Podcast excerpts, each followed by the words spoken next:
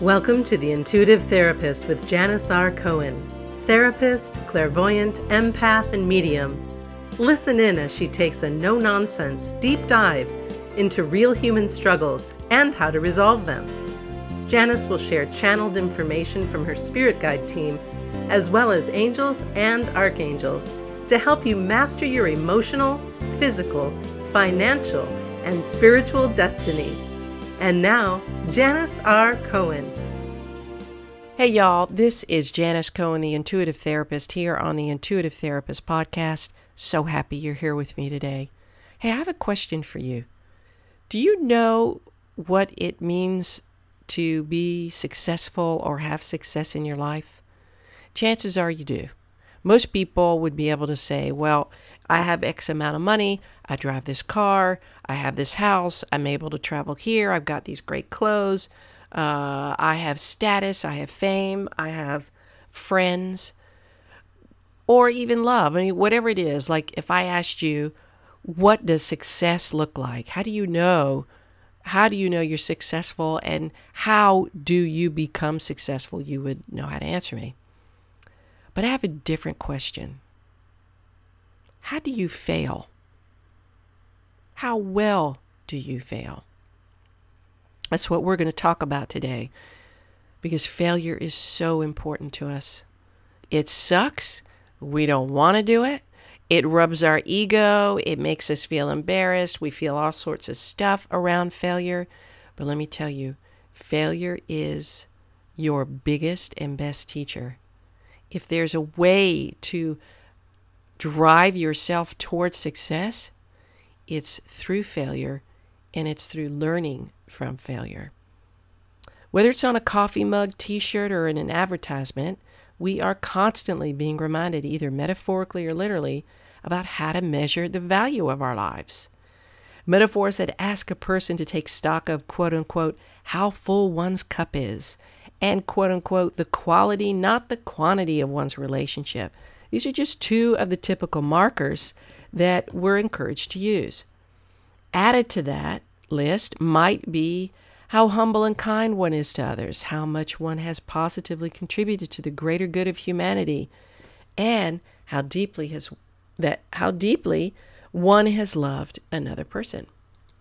And while these indicators are pretty typical to reflect the positive side of, quality life, one important and often neglected measure of how well we've lived a life is failure, specifically how well someone fails. Now, most people don't think about failure is if you do it well or not. And that's what this podcast is all about. I want you to really start thinking differently, because you can fail and fail miserably and still fail well. Or you can fail really bad and be miserable because of it, okay? And those are the kinds of things I want you to think about.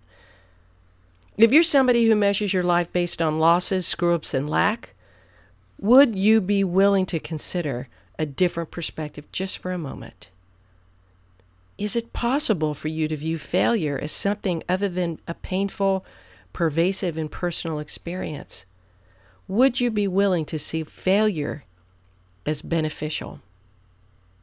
My goal with this podcast, again, is to help you think of things in a different way, to reframe things, to redefine things in a way that you haven't, because it will help you get unstuck. So I ask you, would you be willing to see failure as beneficial? The feeling of failure, as with any other feeling, y'all, can be interpreted along a spectrum from catastrophic to minor, right? From a disappointment to a devastation. If you're someone who aligns with your mistakes on the more severe end of the spectrum, you might tend to view failure as the reinforcement of your belief that you are inherently broken or chronically unlucky. Failure then to you is a consistent indicator of your inadequacy. In other words, that's how you interpret it. Failure is a part of human existence. It's how we learn and grow, y'all. Mistakes, regardless of how many you've made, don't come about to punish you. Rather, they have a purpose and a meaning. And to be able to notice the functionality of failure in your life, you have to get out of your head and get into your heart. But how do you do that? How do you get out of your own way long enough to change your perspective about failure's purpose and intention in your life? A distinguishing factor for the person who experiences numerous and repeated failures is that the person literally fails to learn from their mistakes. And we all know that patterns are developed from doing the same thing over and over again. Some patterns are very good and healthy, and some are not. Y'all know the definition of insanity, right? It's doing the same thing over and over again in the same way and expecting a different result. If you want to change how failure impacts you, how you experience it, then honey, you have to change what it means to you. And that will change your experience of it. How do you do that though? What needs to happen in order for you to change how you experience failure?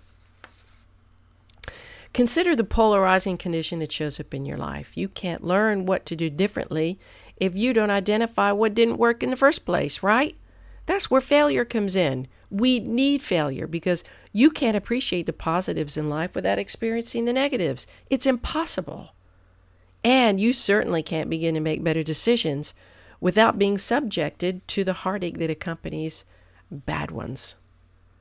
So to change how you experience failure, you have to change two things, y'all. Two things. How you perceive it and how you use it. How well you fail is the primary indicator of how well you succeed. Please remember that. I'm going to say it again. How well you fail is the primary indicator of how well you succeed. Failure is the biggest roadblock to success. We want to experience success. If you want to experience success, change what failure means to you. Instead of believing that failure represents who you are as a person, the person who is inadequate, who lacks something, who is not good enough, shift your focus and see it as a tool that you can use to get the results you want. Use it, exploit it, learn from it. That's why it's there. Henry Ford said, if you think you can, you can. And if you think you can't, you can't. It is as simple as that. That attitude makes a huge difference because attitude is everything. I think about this concept of failure a lot in my life. I remember attending a retreat where it was a business coaching retreat, and the person said, you know what? Go out and fail. It's good for you. Failure is awesome. Fail a lot. Because the more you fail, the more you know what doesn't work, what you need to stop doing, and what you can do more of. So look back at your life when you believed you failed. How quickly did you recover? How quickly did you get back up after you took the hit? What actions did you take after you learned the purpose of that failure? How long did it take you to learn the purpose of that failure? And who are you now after learning how to do things differently? What do you do differently? Strategies are everywhere and for everything. How to lose weight, make more money, or find the love of your life, y'all. There are strategies for failing well, too. And I want to tell you about 3 fail-proof steps to help you fail well, okay? So the first step, step 1, is I want you to view failure as something you have done versus who you are. People who struggle to fail well tend to blame failure on something inside of themselves, inadequacy, stupidity, or some other personal quality that has influenced their lives over which they believe they have no control. It's like they're just automatically these awful, flawed, horrible people. That's not the case. Failure is a behavior. It's not a personal quality or characteristic. Step 2. Be optimistic about your failure. When you see failure as a building block to your future success rather than a pervasive, permanent, and personal experience, then you can use anything that happens in your life as for you rather than to you. Remember, I talked about that. If you know there's a likelihood that things might not work out well, but you know you have faith that no matter what happens, it's meant for you, then you're going to be able to be optimistic about a failure, and you're actually going to thank it. Say, oh my God, well, I'm glad we found out this now, this early on, so that we can change our trajectory and fix that for the future. Companies do that all the time. Businesses revamp all the time. People in relationships do that all the time. When you fail, it's one of the best ways to know that you're off course. Step 3, practice persistence. Persistence is optimism in action. It is that part of you that doesn't give up when times get tough. And it's the guiding force that pushes you through the most challenging moments. This is the time when others quit, but you don't. Failing well is the key to achieving success and to massively improving the quality of your life.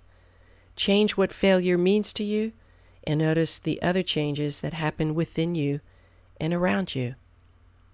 And now I ask you, how well will you choose to fail from now on? I hope you've enjoyed this episode of The Intuitive Therapist, understanding that failure is one of the most important things you can do that will lead you to success. It's an integral part of how we grow and develop as human beings. It's an integral part of how we mature and how we use our lives to help others. So please consider failure is a gift. It sucks. It's painful. It can be embarrassing. It's confusing.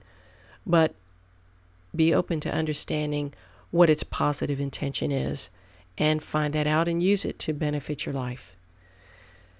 If you'd like help in any area of your life through a reading or through therapy and you feel like, you know what, it's time for me to make a change, I'm ready. I'm ready to invest myself, my time, my energy, my money, whatever it is. I'm ready to do whatever it takes.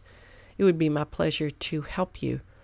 So reach out to me via phone, 404-558-3971, or email me at janice@JaniceRCohen.com. I would love to hear from you. If you're enjoying these podcasts, reach out to iTunes, subscribe, and rate and review my podcast. I would really appreciate it. The more people I can reach, the better. My goal is to effect massive change. Have a wonderful day. Have a blessed week. And as always, live intuitively. Thanks for listening to The Intuitive Therapist with Janice R. Cohen. If you like what you heard, the best compliment you can give us is to share this podcast with a friend and subscribe, rate, and review at iTunes.